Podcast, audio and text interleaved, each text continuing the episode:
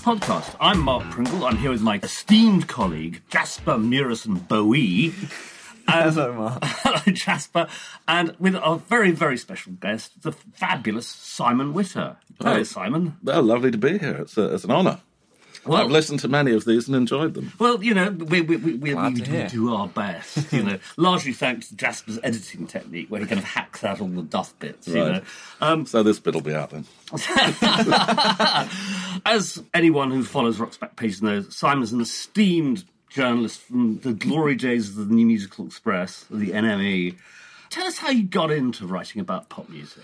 Ah, wow. Well, the funny thing is, when I don't think I've ever met a rock journalist who got into it by training to be a journalist. Everyone seemed to have got into it by a passion for the subject, Yeah. accident, luck, making it happen.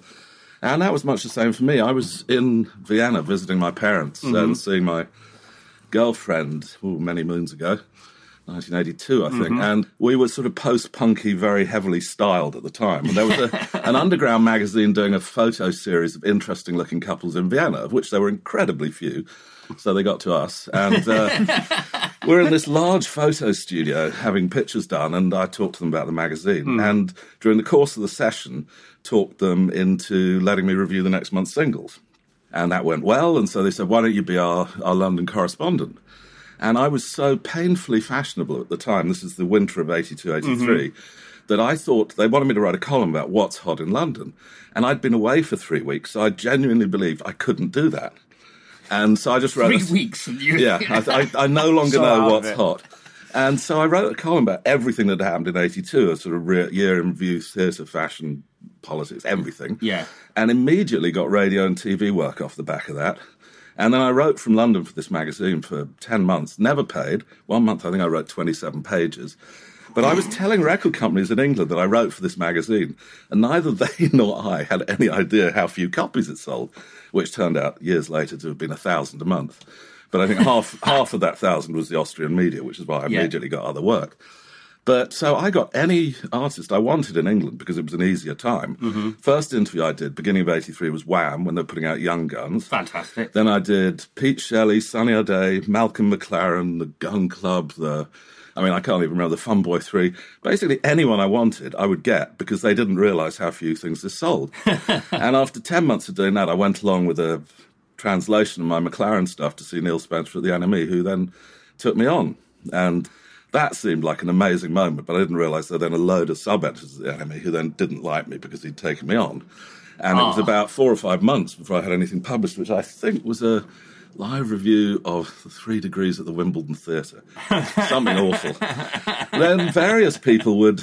Richard Cook wouldn't print my album reviews. He just filed them in a desk without looking at them until I dragged him up on it at one point. He went, "Oh, this is quite good," and ran it. The live review section was the most amenable. And interesting, I think Matt Snow was. This was in Carnaby Street. Yeah, yeah, yeah. Matt Snow was the live editor, and he was really good because I remember him taking me aside at one point and describing my review as I quote shit. but then he incredibly helpfully went on to explain why it was shit, which of course is brilliant. And I think it's that that sort of quite tough school. The NME at that time, the staff meetings were hideous. People would sit around criticizing each other Yeah, yeah. openly every Tuesday over the magazine. And I was very glad to be so junior that no one mentioned my pieces because it was a quite a catty atmosphere. But that tough school, I think, is why so many people from the NME ended up writing for so many, you know, illustrious Absolutely. papers later on Yeah, because yeah. no one sort of mollycoddled you or said you were great Yeah. when, when you weren't. Yeah. And I think it took me at least five years to get to a point where I can now read my writing without wincing. yes, Barney, our colleague Barney Hoskyns reports kind of very similar thing. He looks back at his early writing with a sort of an, an ongoing cringe. Interesting that, that thing about the, these writers who hadn't come through, let's say, local journalism, because we had Tony Stewart in as a guest a, a few months back. And he was one of the last of that generation who had cut their teeth on journalism on local papers.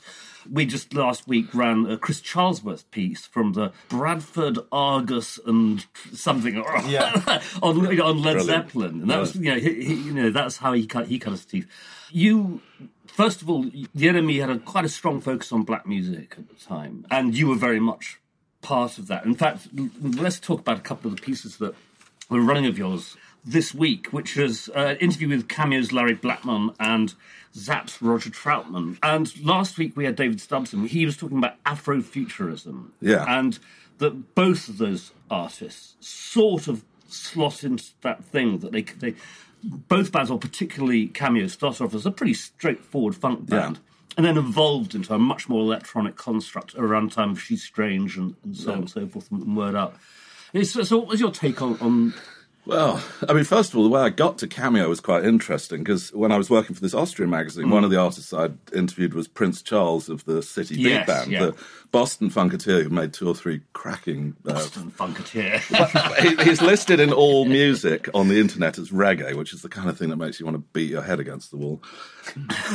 he's, uh, Uh-huh. well, Okay. you know, that, you know that stuff where people categorize music and they've just It's going to got it so I massively want to. Yeah. drop a music clip of, of this in, and Yeah. then just let the listeners decide if it's reggae or not. it really is.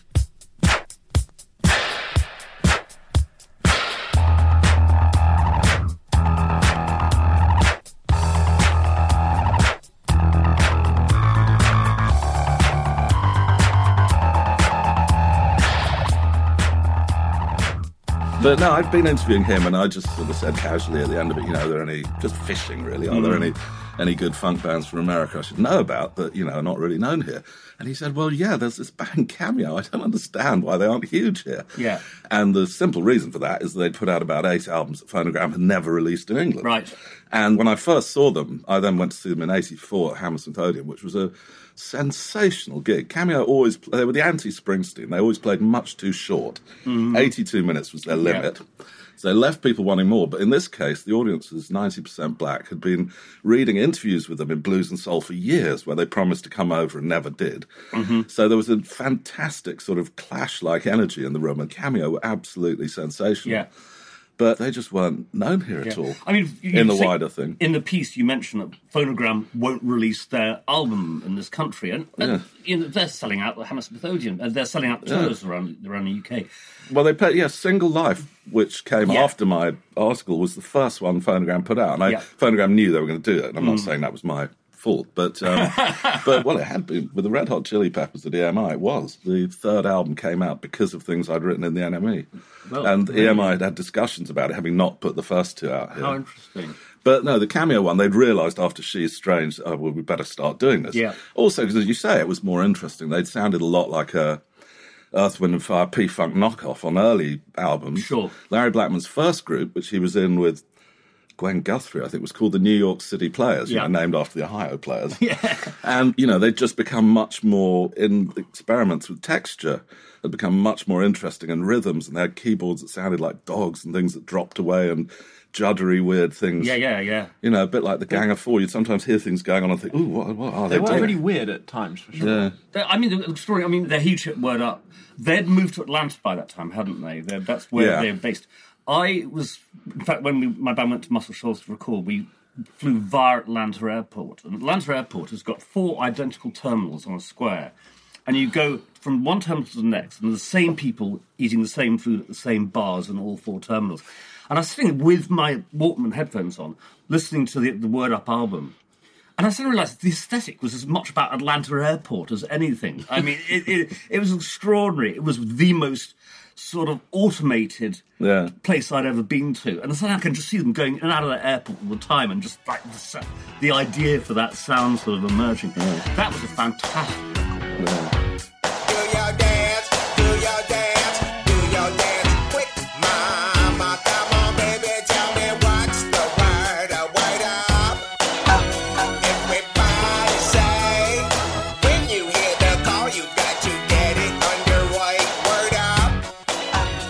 they fell off the cliff very rapidly after that, didn't they? Well, they? they, yeah, I think they just ran out of steam in the sense that they weren't changing anymore. They weren't getting better. Yeah, yeah. And they'd had they'd made some. I mean, I really loved the early albums actually more than the more successful Mm-hmm. ones.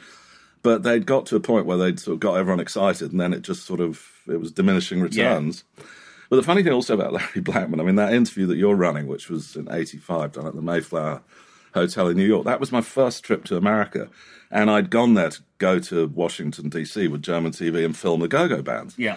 had the most amazing five days and nights of sleepless fun in, in Washington D.C. and I was sort of burbling about this to Larry Blackmon, who was completely smitten by the idea that I'd come because he knew of the Go-Go Bands, but he didn't know anyone else did because it didn't travel in America. That's right. When I was in DC, there was a black journalist from Baltimore reviewing the scene, who, for whom it was all entirely new, and the idea that people coming over from Europe who all knew about it was quite odd. Yes. And when I saw, I went to see Cameo in Nottingham, Rock City, when they played on the Single Life tour. Mm. And when I went backstage to see them, Larry Blackmon immediately called me in and said to the band, "This is the bloke. He went all the way to America just to see go-go bands." And sort of, I mean, I think I'd tacked him on as an afterthought, to be honest, on my trip because I'm going to America. They're about to put out an album. I've got to do this. No, it's, it's it's fantastic. I mean, it may be the first piece of writing in the National Music Press on Cameo. I mean, Poss- possibly. poss- well, yeah, well, my uh, interview thing, yeah, yeah, yeah. And then, of course, Zapp, Roger Troutman. Oh, yes.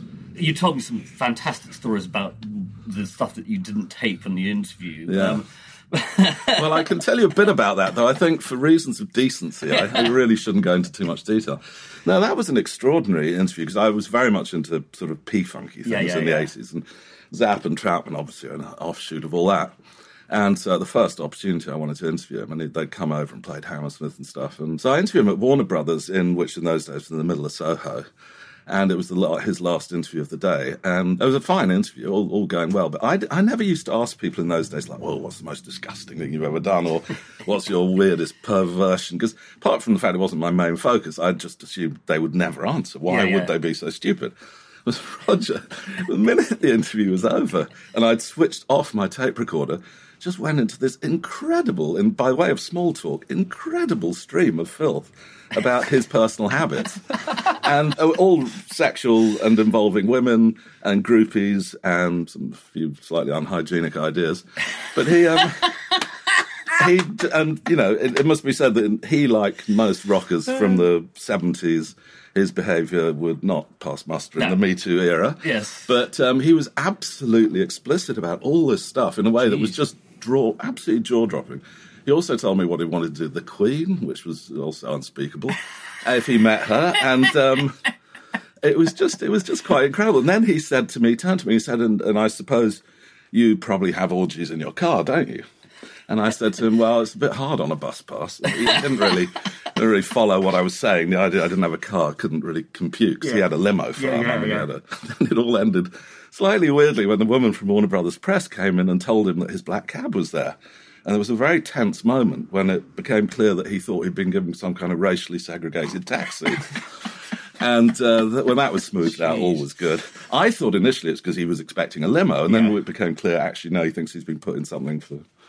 Brilliant, brilliant, The- brilliant The interesting thing about all of that filth is that it's so at odds with his public persona, Oh, which is uh, what you you actually you yeah. mentioned this in the piece. You're I talking- did briefly mention that he'd portrayed himself privately as a sexual deviant, but actually his public persona was to be a hero to kids. Yeah. And he put his money where his mouth was. They'd made amazing improvements to Dayton, Ohio, where Yeah, they lived. built loads of homes, Built and- hundreds of homes, which they gave back to the people who they'd moved out at the same rent, and they were just improving things and constantly giving back to the community.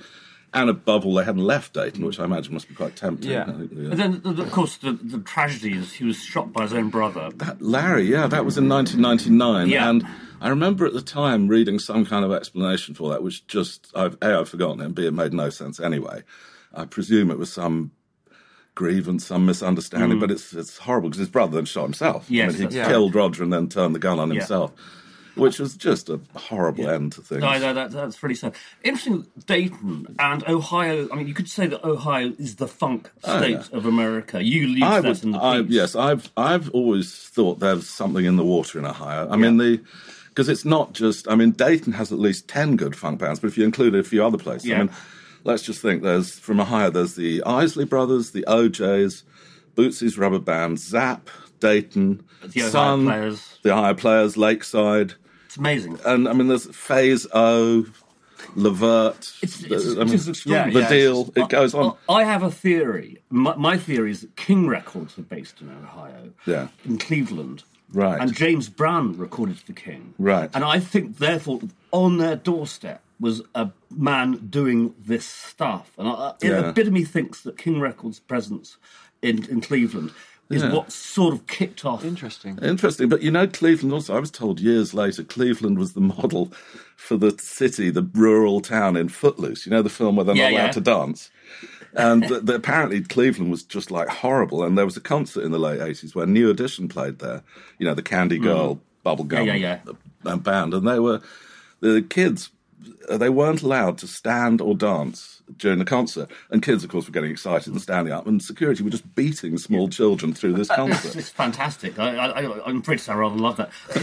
What that they were beating something against kids. I used to worship an American guitarist who had a band in England in the 70s, sort of pub rock band called Roogalator, a guy called Danny Adler. Oh, yeah. And he's from Cleveland. Right. And he remembers Bootsy and, and Catfish, you know, because he used to hang around the King Studios and they'd been in there recording with James Brown and jamming in all the clubs and all that. So there was that scene right then and there. It's interesting as well that because Roger Troutman in the in the interview talks about struggling to get recognised as a guitar player. He says, Yeah. "I found it hard to be noticed as a good guitarist. I play guitar better than I do anything, but all the hits have been with the talk box. I'm not a great Yeah. singer. I'm even less of a great synth programmer, but it was my way of being unusual." Which I think it's interesting that, like, yeah. because he was always following. You mentioned he's always following Sugarfoot around. Yeah. Uh, just that again, those guitar players really I think also in a, in a, that scene Yeah, in, in a funk band, way. it's slightly difficult. I mean, there there are obviously some fancy people like Sugarfoot who are a bit Hendrixy at times and have really weird guitar Uh, styles. Eddie Hazel. But Eddie Hazel obviously, Funkadelic Yeah. allows them full reign. But I remember going when I was going to see the Go-Go bands, mm-hmm. going to see EU, mm-hmm. Experience Unlimited, who were, who were the most fabulous band. Mm-hmm. And we turned up at the sound check, and from outside, I thought Van Halen were playing. It was that loud. And then the, the guitarist Tino, uh, in, in the evening, is doing sort of clipped loops Yeah. behind the band, and that's his job. Yeah, yeah. So there's not often the, the sort of showy guitar hero stuff that you get in rock bands is is kind of suppressed by the needs of the dance floor to Yeah. a certain Ca- degree. ca- makes- ca- Cameo utilised a certain amount of showy Yeah. guitar. Cer- Oh, they- certainly around Word Up. there's They some had an amazing guitarist called Charlie Singleton, who at the Ham- at the first two gigs they played at the venue in Hammersmith Odeon in '84, he was there and was the star of the show. So much so that he then quit the band, went off on a solo career, which then flopped completely. And years later, he came back and had a much more muted presence with them. But I thought I was sort of watching a mini Hendrix at Hammersmith. Really? I mean, it was it was exciting stuff.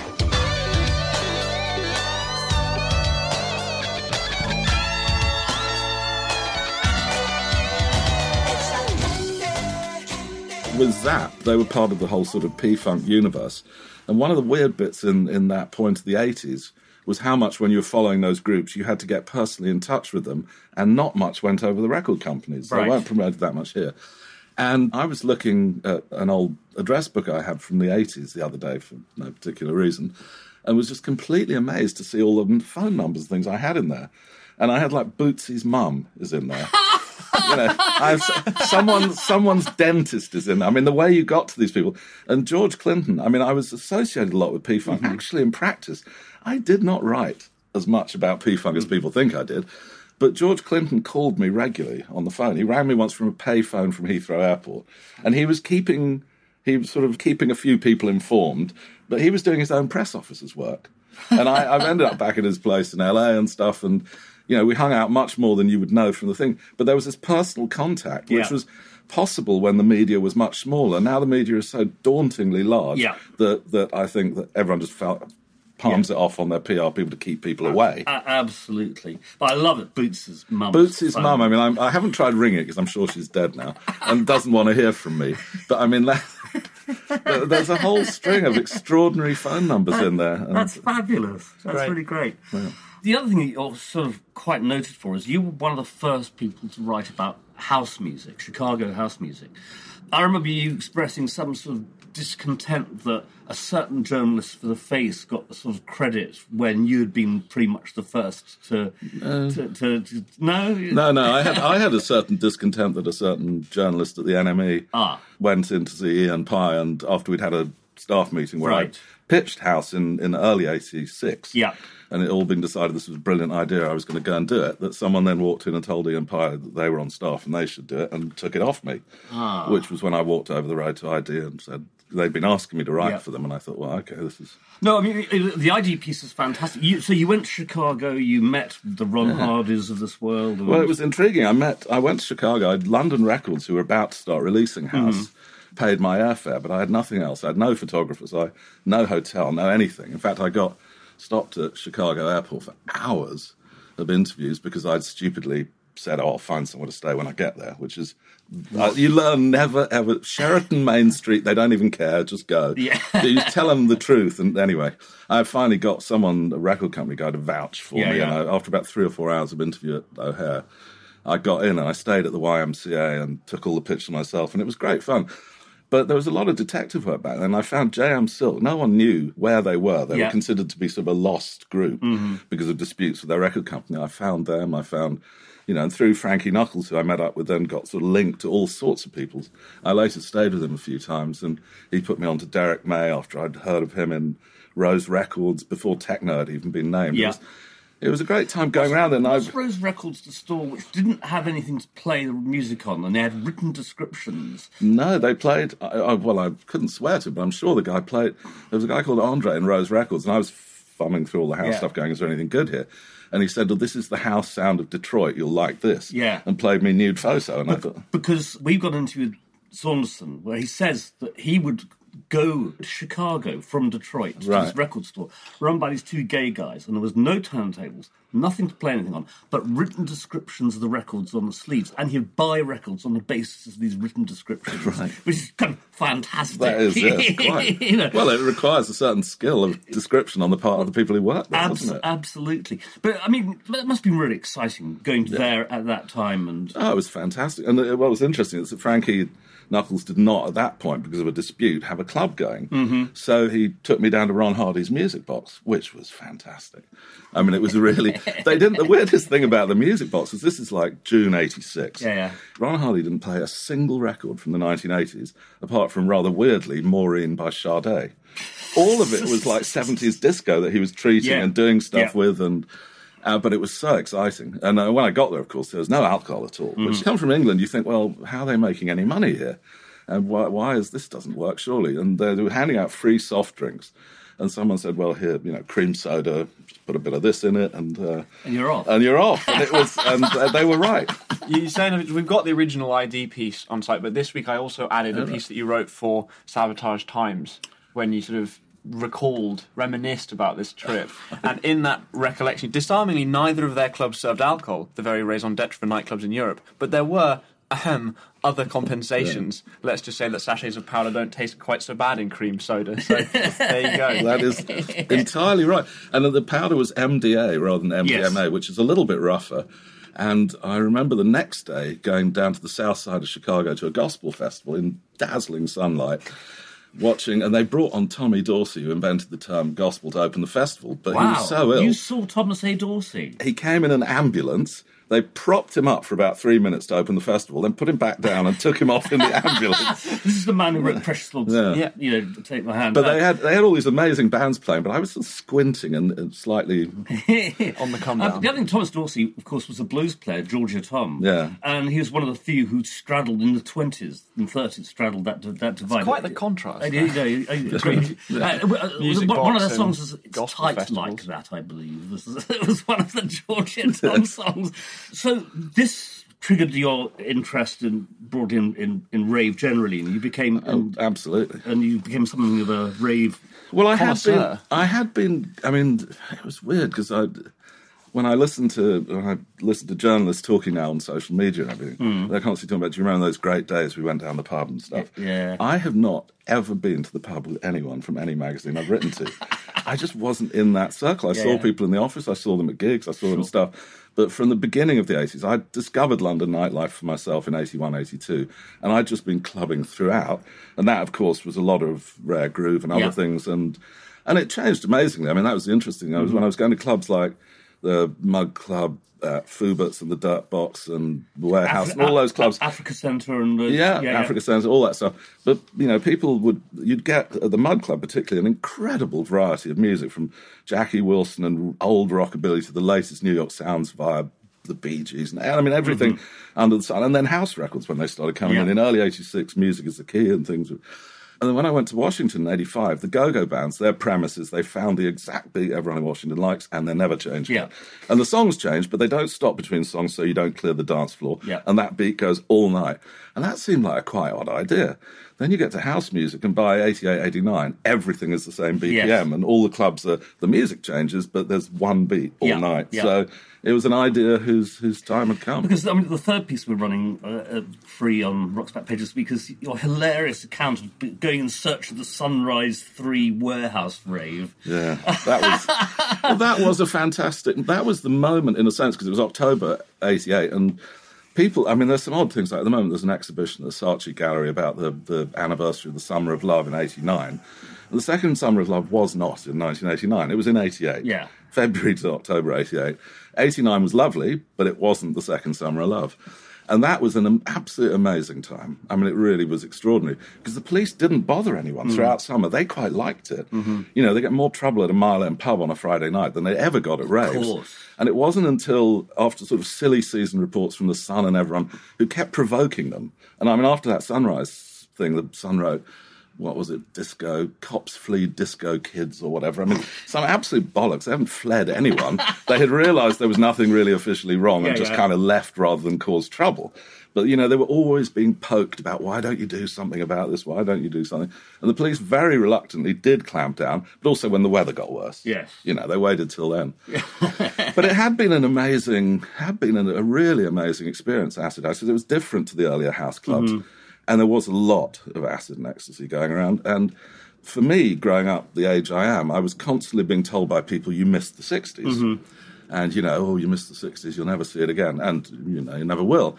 But that was, that sort of six months for me was the 60s, because there was a real belief, equally disillusioned in the end, that things were changing, that Mm-hmm. the whole world was changing and society was changing, and you know football hooliganism stopped. Yeah. and you know I was going to raves where West Ham thugs with Rottweilers were running the thing, Yeah. and they were lovely to everyone. yeah. I mean, it was really Well, ecstasy will do that to you. Yeah. It, it tends to make one a much more amenable personality. Yeah. Italia 90 famously was like the ecstasy World Cup, where Yeah. the, the fearsome English football fans were Yeah. just sweethearts mostly. Absolutely. well, I mean, it did only for me last that summer because although I carried Yeah. on clubbing long after that, Yeah, yeah. that sense that the whole world was going to change did not come to pass, and you'd sort of realised it by the next year. And also, the drug dealers had got more professional, and the whole thing felt less idealistic. Yeah. But it was nice to have experienced Yeah. it, and everyone just stopped caring. You know, I used to go to the Wag Club and all these places before, and still did. But there was, you know, that London fashion thing going on, and during '88, no one give a shit what anyone looked like. You'd be in weird suburban Mm-hmm. places with people you would never have associated with before, and everyone was loving each other. And it was just great. I, I missed out on it completely, even though things like Acid House kind of happened right under my nose. T-Coy Carino was Yeah. the second release on Deconstruction after my band's single was the first release on Deconstruction. And Mike Pickering would be sat in the corner of my manager's office, kind of with a fat joint in his hand, you know. But no one, no one gave me a pill or took me to a club, you know. And it took another 10 years for me to actually sort of really. You made up for it later. I though. had to make up for Yes. it. I've always thought of you as my model of growing old disgracefully. Thank you, Well Simon. put.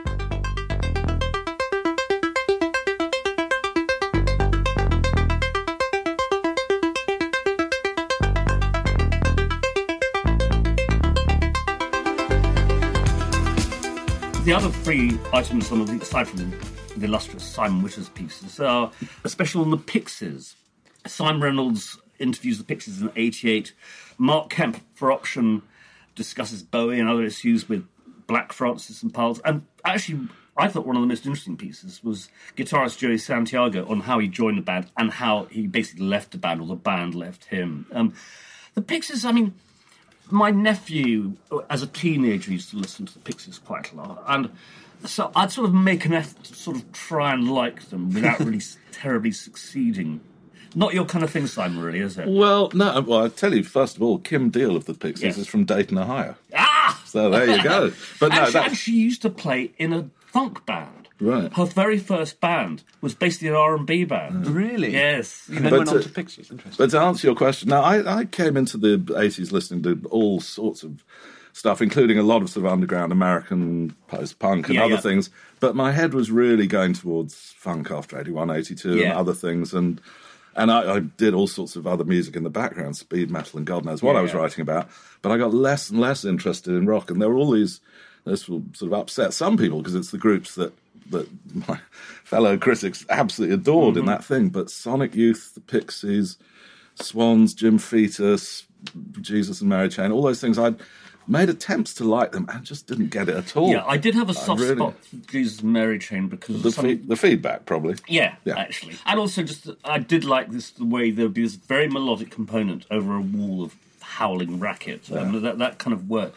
Oh, I'm not saying they're all the same But at no, I all, mean- but they're just. I might, that's I wasn't feeling it at that time, and I've not. Our um, paths in the eighties were almost identical. I mean, because I never really got punk. I got the idea of why punk had to happen, but never as a sound. I never liked it, and so by 78, 79, 80, I'm sort of plunging into black music, and I found post punk, even when it was black influenced, was a bit duh. It's all a bit miserable.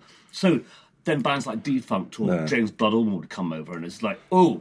This is something, you know, and then that led me almost more straight back into mainstream. uh, But the weird, I mean, at that time there was so much stuff going on after Yeah. Mm-hmm. after punk when that had sort of run its course and other things were happening.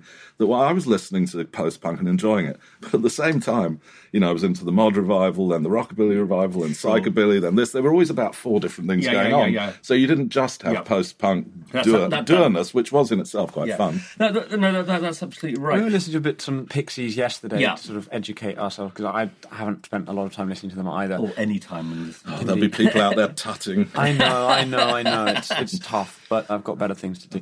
No, it, I think actually for a band of that sound, I quite liked it. As far as you know, then it's not just a rubbish tip of noise. They're Yeah. they're, they're pretty good at the first what they're doing. The first album of, I played yesterday in the office is Surfer Rosa, which is I think their second, well, their first official complete album. The, the, the, they've been signed oddly to an English label, 4AD.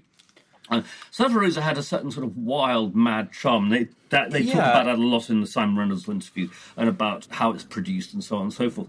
And then we played a couple of tracks each from the subsequent albums, and it became straighter and straighter.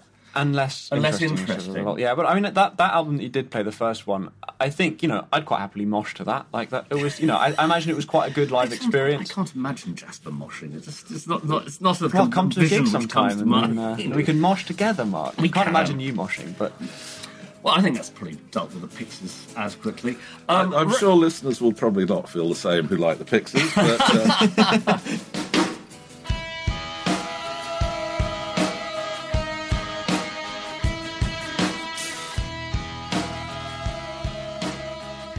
better move on. Briefly mention the death of Daniel Johnston. I'll ask my two colleagues here. Do any of you know anything about Daniel Johnston? well, we spent about half an hour listening to his music this morning in the office, Yeah. and that is the extent of the listening I've done to Daniel Johnston. Yeah. I, I mean, I think he's he's the kind of outsider artist that American indie people particularly That appreciate. seems to be the that's the sense I get from. I mean, everyone seems to be writing about the fact that Kurt Cobain Yeah. was sort of inspired by his writing, songwriting. Mm-hmm. So that would be the kind of I mean, there, there is defi- Kurt Cobain to. There is this kind of school of American outsider artists, like Vic Chesnutt's another one. And I mean, what is it? You know, Daniel Johnston obviously had a fairly tortured life. I mean, he, he, he died from ill health. I believe it was a heart attack. He had once, when flying with his father in a, as a single-engine plane, pulled the keys out of the ignition and thrown them out of the window, which clearly shuts the engine down. And his father managed to crash successfully enough that they survived it. You know? And he was reckoned to be schizophrenic and so on and so He forth. had a few mental health Yeah. issues, I think. And we're running a free piece. Chris Campion, 2003, goes to interview him, and it's quite clear that he has some issues with people and how much care his father gives him and basically sort of managing his life for Yeah.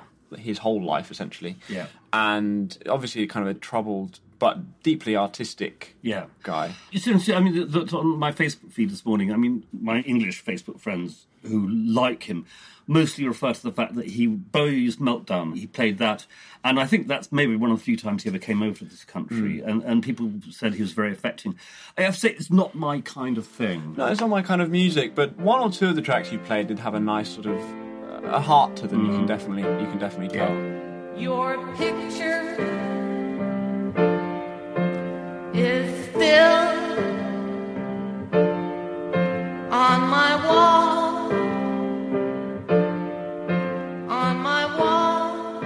So let's talk about the audio for this week. Let's. Which I think is pretty riveting. It's Tony Scherman interviewing Robbie Robertson, specifically in this bit about his early days when This is his pre the band. pre the band, well, the, the the band which became the band were Yeah. Ronnie Hawkins Hawks. Yeah. Ronnie Hawkins was a second division Arkansas rockabilly rock and roll guy, but he put this band together of kids basically. Robbie Robertson is 15, I think, when he joins the band, and it's just very interesting. He talks about the terrible gigs they're having to play, fitting into the southern world because Ronnie Hawkins is based in Arkansas, even though most of the band are Canadian, with the exception of Levon Helm, the drummer, who's uh, a local boy.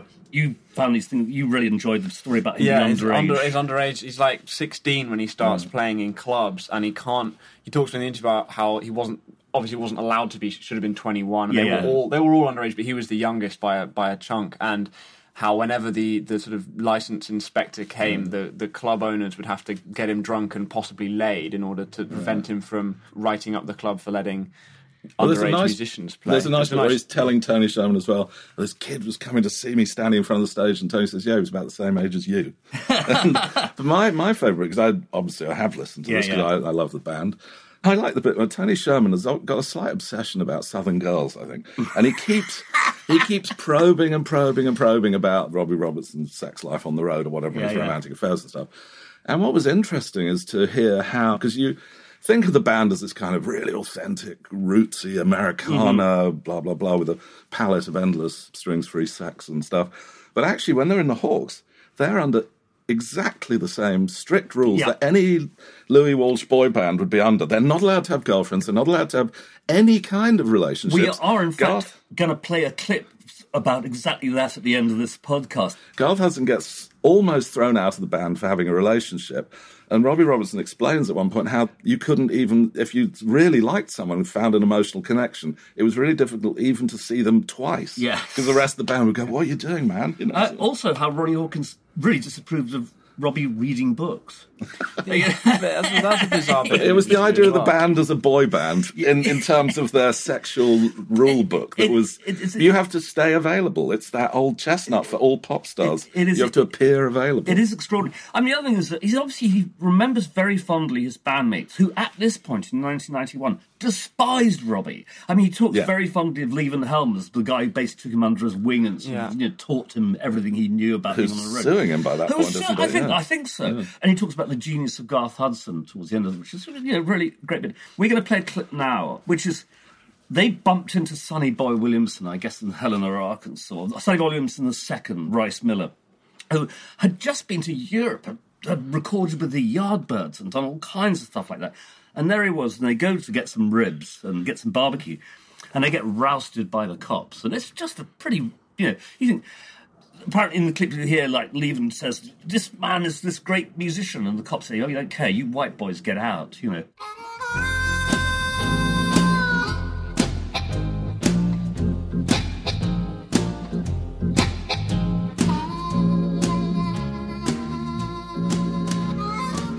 then we were we played for a while and we got hungry and we decided we were going to go down and get some what they called nigger town. And get some barbecue. And we went down there and we went and we, we got some barbecue at this place and we were just having the time of our lives and all of a sudden the police pulled up. We're sitting in this restaurant and all of a sudden these two like patrol cars come zooming up with lights flashing in front of the places. Like they come like hurrying up, stop her! The doors open and these guys get out real slowly, you know, and adjust their pants and everything and kind of walk into the place real slowly, you know, and, and they're like, well, my, my, you know, what have we here? You know, so Levon just said, this be cool. He said, hi, I'm, my name's Levon Helm, you know, I'm, I live in Marvell, blah, blah, blah, blah, blah, blah. My daddy's Diamond Helm, you know, is the sheriff up there, and my Uncle Pudge is the blah, blah, blah, blah. And he, they said, well, I guess your Uncle Pudge would be really proud of you down here in Nigger Town eating with a bunch of goddamn niggers now, wouldn't he? And we were like, whoa, you know. And he said, "Hey, listen, it's just good barbecue. You know, good barbecue is good barbecue. You know, we were, you know, Levon was doing them, doing it on the guy. He was pulling out every charm stop he could, and there was no budget. And finally, they said, he said, "Well, here's what we're gonna do.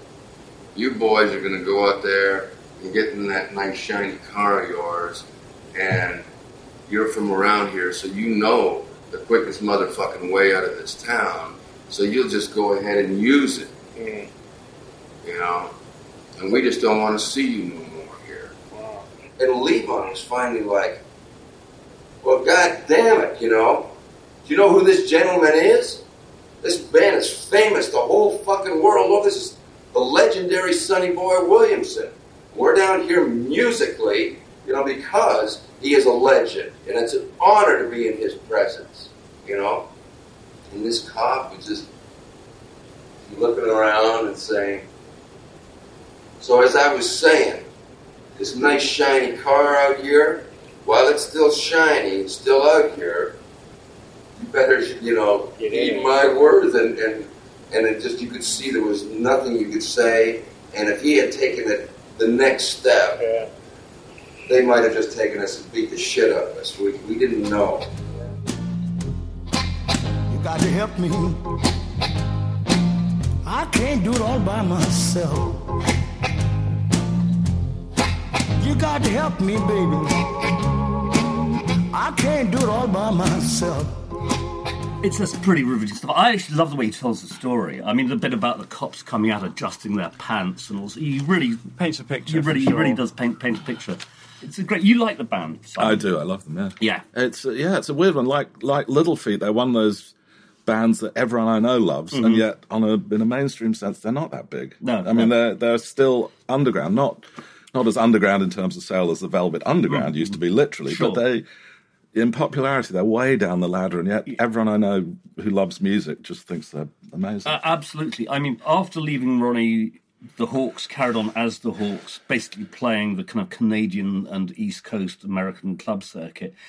They get picked up by Bob Dylan just after he'd gone electric, and of course, the famous tour of 1965. Where they're booed everywhere they play. Levon leaves the band briefly, so when they come over to this country, they've got a different drummer. He just sick of playing crowds booing them. You know, so, so they had this reputation, and then their first album, Big Pink, was a kind of revelation to a whole generation of musicians, the likes of Eric Clapton and people suddenly thought long guitar solos aren't the thing anymore. Well, let's strip it down. Let's make, you know, almost folksy sort of. but it was also the idea that rock had been very urban. Yes. And suddenly, whoa, these people are like out in the country and they're loving it. And, Yeah. it's- and people started seeing that there was a, a rural, folky thing you could be doing as well. A- absolutely. Their second album, I think, is one of the greatest albums ever made. the um, second one is better than the famous oh, yeah. first one, definitely. Oh, yeah. I also really like Rock of Ages, the live album where they've got Allen Toussaint arranging all the horns, Yes. which just works fabulous. There's a great story about that. Is that Allen Toussaint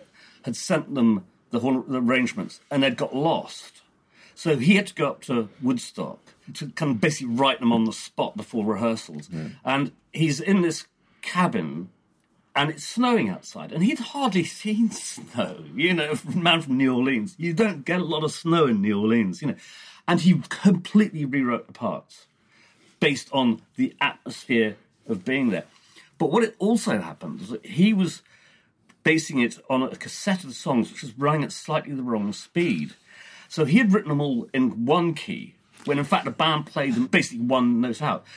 They'd hired all these really high class New York session players, J.D. Parran, all these guys, to, to, to do parts. And they were kind of they came in and it's like, oh, this is a white rock band. You know, you know, you- these guys aren't going to be up to much. Turned out that every song was one step out. And the band said, "Don't worry, we'll just." And they, they just the whole band moved a step up. And that, at this point, these session guys thought, "Jesus, these guys can really play," because it's really hard to do on fixed pitch instruments like keyboards and so on and so forth. Yeah. You know, Rock of Ages is a fabulous record. It is. Uh, you know, if, if I'm going to recommend anything to anyone, second album, Rock of Ages. Yep. That, that'll, that'll do it. It's a, it's a good start.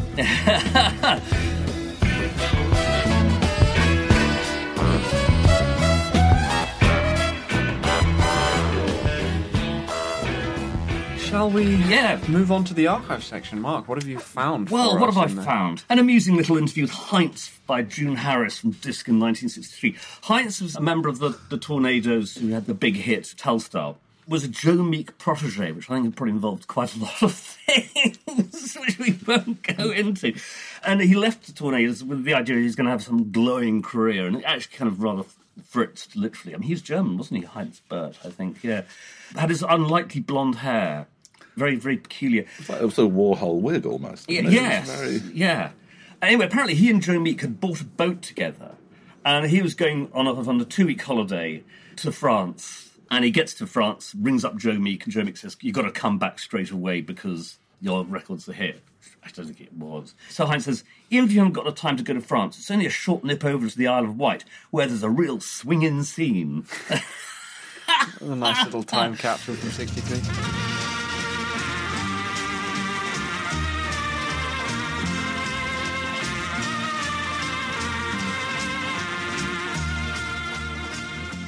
From Melody Maker, November 69. This is a really interesting piece. This is an interview with Marc Bolan, still of Tyrannosaurus Rex. But the band are just changing. They're just about to morph from what became T Rex. Mickey Finn had joined, Steve Peregrin Took was out, and suddenly he's starting playing electric guitar, having been like, you know, a, a guy with a pair of bongos and Bolan with an acoustic. He says the whole thing's heavier now. The rhythm section's much stronger. Mick is doing more varied things. There's certainly no need to expand in numbers as we're playing so tight. I'm an electric guitar for most of the tracks. While nothing's changed basically, I've experienced a musical growth. Mark opined after due consideration. Well, he'd also experienced a sort of personal growth in the sense that he wanted suddenly to be famous. yeah, and rich and all kinds of all things. that stuff, so- um, Beard of Stars. It's the last album which was came out under the Tyrannosaurus Rex banner. The, the following album would, would be T Rex. But so this is kind of T Rex Ground Zero, which is just always kind of interesting, kind of ca- catching that moment. Sound 75, Robin Katz interviewing Jackie Wilson. Not many Jackie Wilson interviews around. He had very uneven. you- know a lot about Jackie Wilson, don't you? I wouldn't say a lot. I used to listen to his music a lot. Yeah. yeah, he's fabulous. Yeah. I mean, Apparently, one of the great stage hmm. performers. wasn't um, Reet Petite was one of his. That was on every week in the clubs I used to go to in the middle eighties, next to sort of electro from New York. And He had an oddly patchy career. He'd had hits in the 50s, hits in the 60s, hits in the 70s, but with long gaps in between each one. Higher and Higher was one of his later hits, which is great, great songs. I have read people talk about him on stage in the same breath as like James Brown. I mean, he was that dynamic a performer. Apparently, uh, he could drive audiences of young women in American ghetto theatres round the bend. We've got a couple of live reviews of his shows that kind of make that Yeah. make that point that he's just this electrifying Yeah. stage presence. So it's, it's great to go that. This is interesting. He says all of a sudden black was black and white was white, and if you didn't run out and get rid of your process, you were considered to be an Uncle Tom. I mean, he's basically talking about the end of the '60s when the clear split between black and white music became more more pronounced, uh, and uh, Afrocentrism sort of. yeah, exactly. came- Black Power's beginning, Yeah. and you're meant to look natural and not be Absolutely. straightening it like a white man. And he was a real processed guy. There's no doubt about it. Your love lifting me higher than I've ever been lifted before. So keep it up. Hugh Fielder in Sounds in '79, interviewing the Village People. Ah, the village people. Hooray. and it, it's great. I mean, so so this is Glenn Hughes, Village People's Glenn Hughes saying the message was whatever the guy next to you is doing, as long as he's not hurting you, relax. He's having a good time. That sounds like a recipe for disaster. Yeah, yeah, well, quite. They, they, they, they're, tip, they're tiptoeing around the subject of gayness without sort of being explicit about it. There's a new revival of narcissism in America at the moment. We place emphasis on the individual. That's Brandy Jones talking. And Glenn Hughes says, Camp people may decide that we're camp, but not everyone thinks that, and we refuse to be categorized that easily. You One know? thing I love about the village people is that I, I don't know if this is true. I don't care if this is true, but their song "In the Navy" I've heard was commissioned by the Navy, which which I mean, I, you know, I don't Wasn't care it if it's shot but- on an aircraft carrier, the video as well, wasn't it? Yeah, was that- it's, it's, Yeah. it's so unbelievably camp recruitment song for the Navy. Yeah. You know, In the Navy, you can sail the seven seas. It's like it's so so funny, and I, I- I love the idea that Yeah. the U.S. Navy might actually have done that, sort of mm. almost like not realising. Not realising. I think so, oh, these, these these people make nice sort of happy songs About the Navy. about the navy. But Let's there do it. was a time in the 70s where a lot of people didn't get camp or understand the signs of it. Yeah. And I remember I worked in the 80s quite a bit on video projects and other things, documentaries with the band Queen. And when Freddie Mercury died, there was this outpouring of people who'd had no idea he was gay. I know. Which, considering I, I used to live near the Coleherne pub and I knew exactly what he was signifying with all his various outfits, which said, you know, screamingly loud without having to say it, I am gay. Yeah. And no one was getting that sign. I, I mean, know, it was, it- uh, it- it was- not no one, but most people apparently I mean, Freddie just was didn't see probably it. bi, but but yeah. yeah. No, Well, yeah, no, he'd mean, started out having a girlfriend, but he had then become gay. Yeah. Yeah, I mean- Mary Austin, who worked at the Biba shop, was his girlfriend, and he left her everything because they should have been married, and she would have got everything anyway.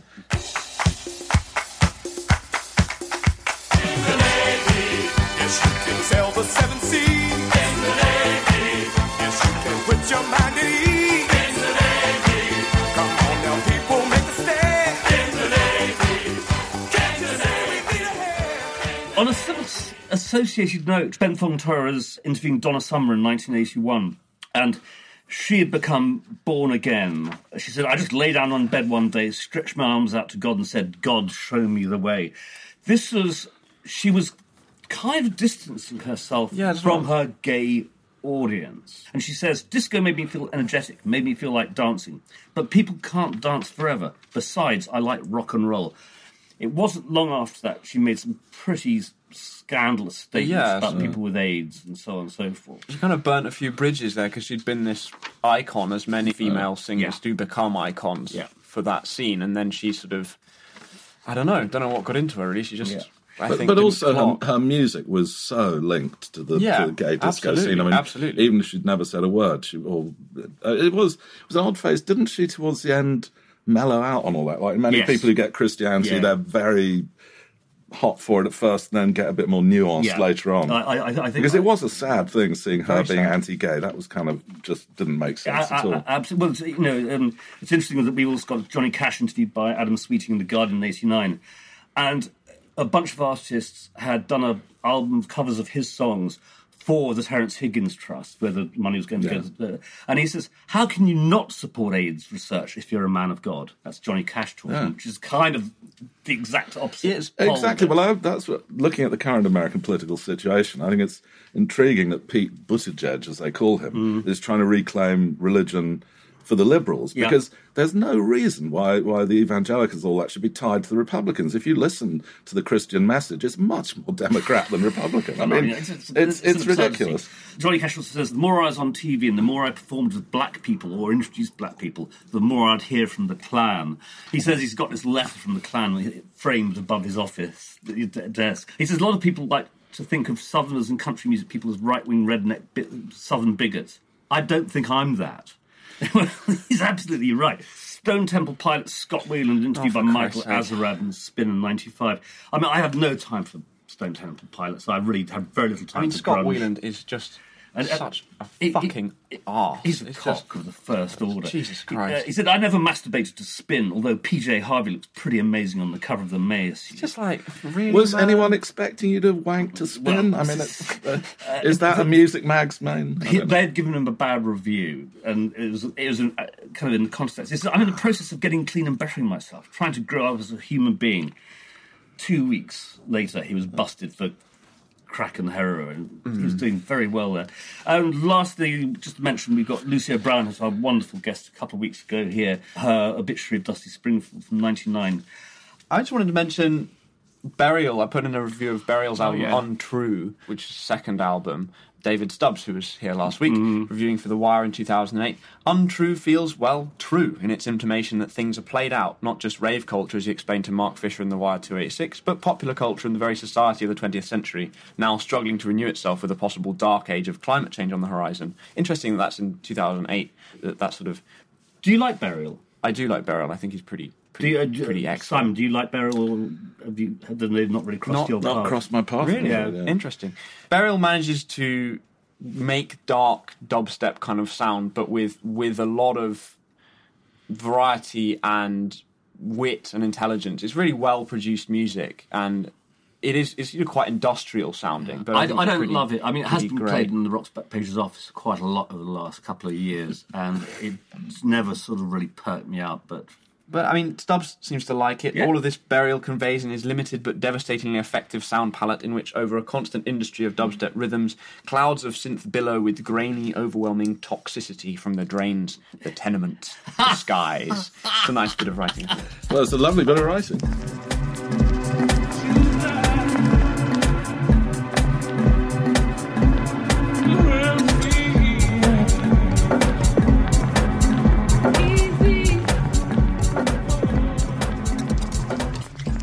Then, 2012, the XX, a band that either of you are familiar with at all? we're too old. Which- That's, I mean, you did describe me earlier as being from the classic era or something. and obviously, I do listen to new music and hear things I love. But I'm now in the blissful position of not being up to date with everything that's happening. Yeah. Which, I mean, I look at posters on the tube for festivals with 60 bands playing, and if I recognise eight of them, I'm quite pleased. I mean, they were pretty big in like 2012. They have this sort of indie I've absolutely heard of them, I just haven't heard them. Sure, yeah, it's sort of indie poptronic. It's like Yeah. it's it's fine. They had a couple of Yeah. tracks that were that were pretty big. And this is Luke Turner in the Quietus reviewing track by track their album that I think really sort of pushed them into the mm-hmm. mainstream. In missing one of the tracks, in missing lies another secret to the XX's mainstream success. Yes, that hooves clopping on steel beat might be all very London and very now, but there's also something everyman and soaring about the chorus here that's not actually a million miles from Coldplay. The guitar even reflecting the emptiness as epic of U2. The knack that the XX have is still retaining a quiet intimacy rather than sounding like a joyous fart in a Ford Mondeo by a marketing middle manager celebrating a cheeky hundred miles on the M1. Again, superb writing. Well, we did love Luke. Luke, Luke. He actually just worked. very he funny, worked yeah. briefly with. with I us, remember that, yeah.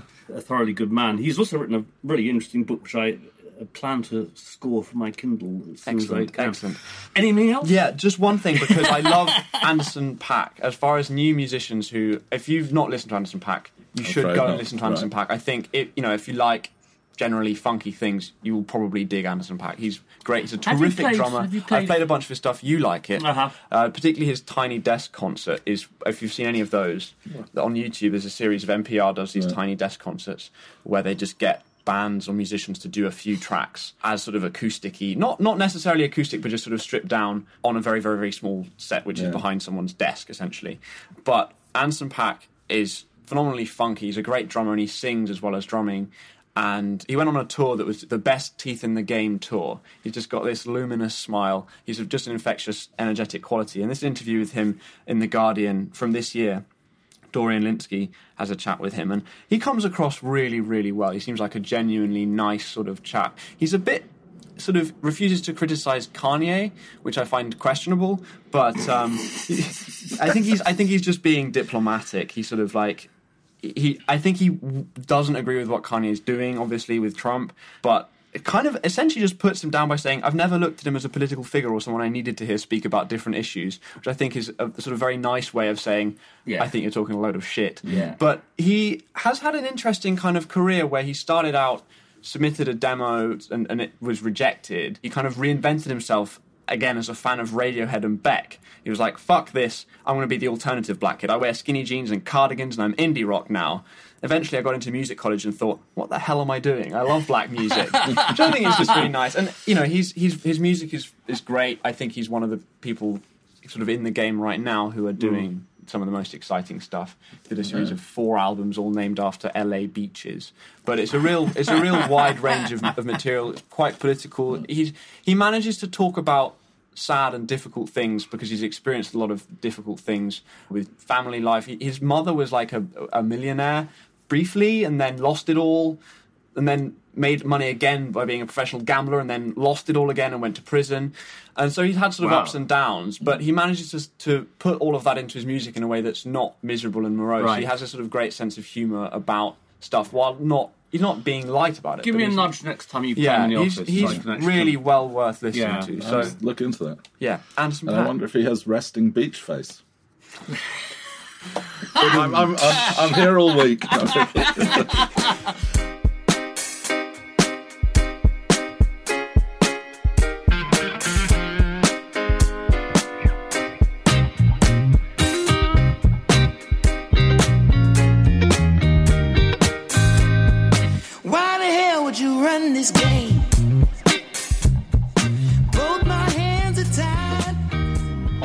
that happy note, to I steal your phrase, Yes, I think it's time for us to sign off. We're going to go with a clip that we were talking about it earlier of Robbie Robertson talking about how they weren't allowed girlfriends. In the yeah, hall. exactly what I was talking about earlier. Thank you so much for coming in, Simon. You've Been been, a real an pleasure. absolutely splendid guest. Well, it's a pleasure to be here. And Barney Hoskyns will be back next week. Indeed, he will. And until then, we'll say Bid you goodbye. Goodbye. Goodbye.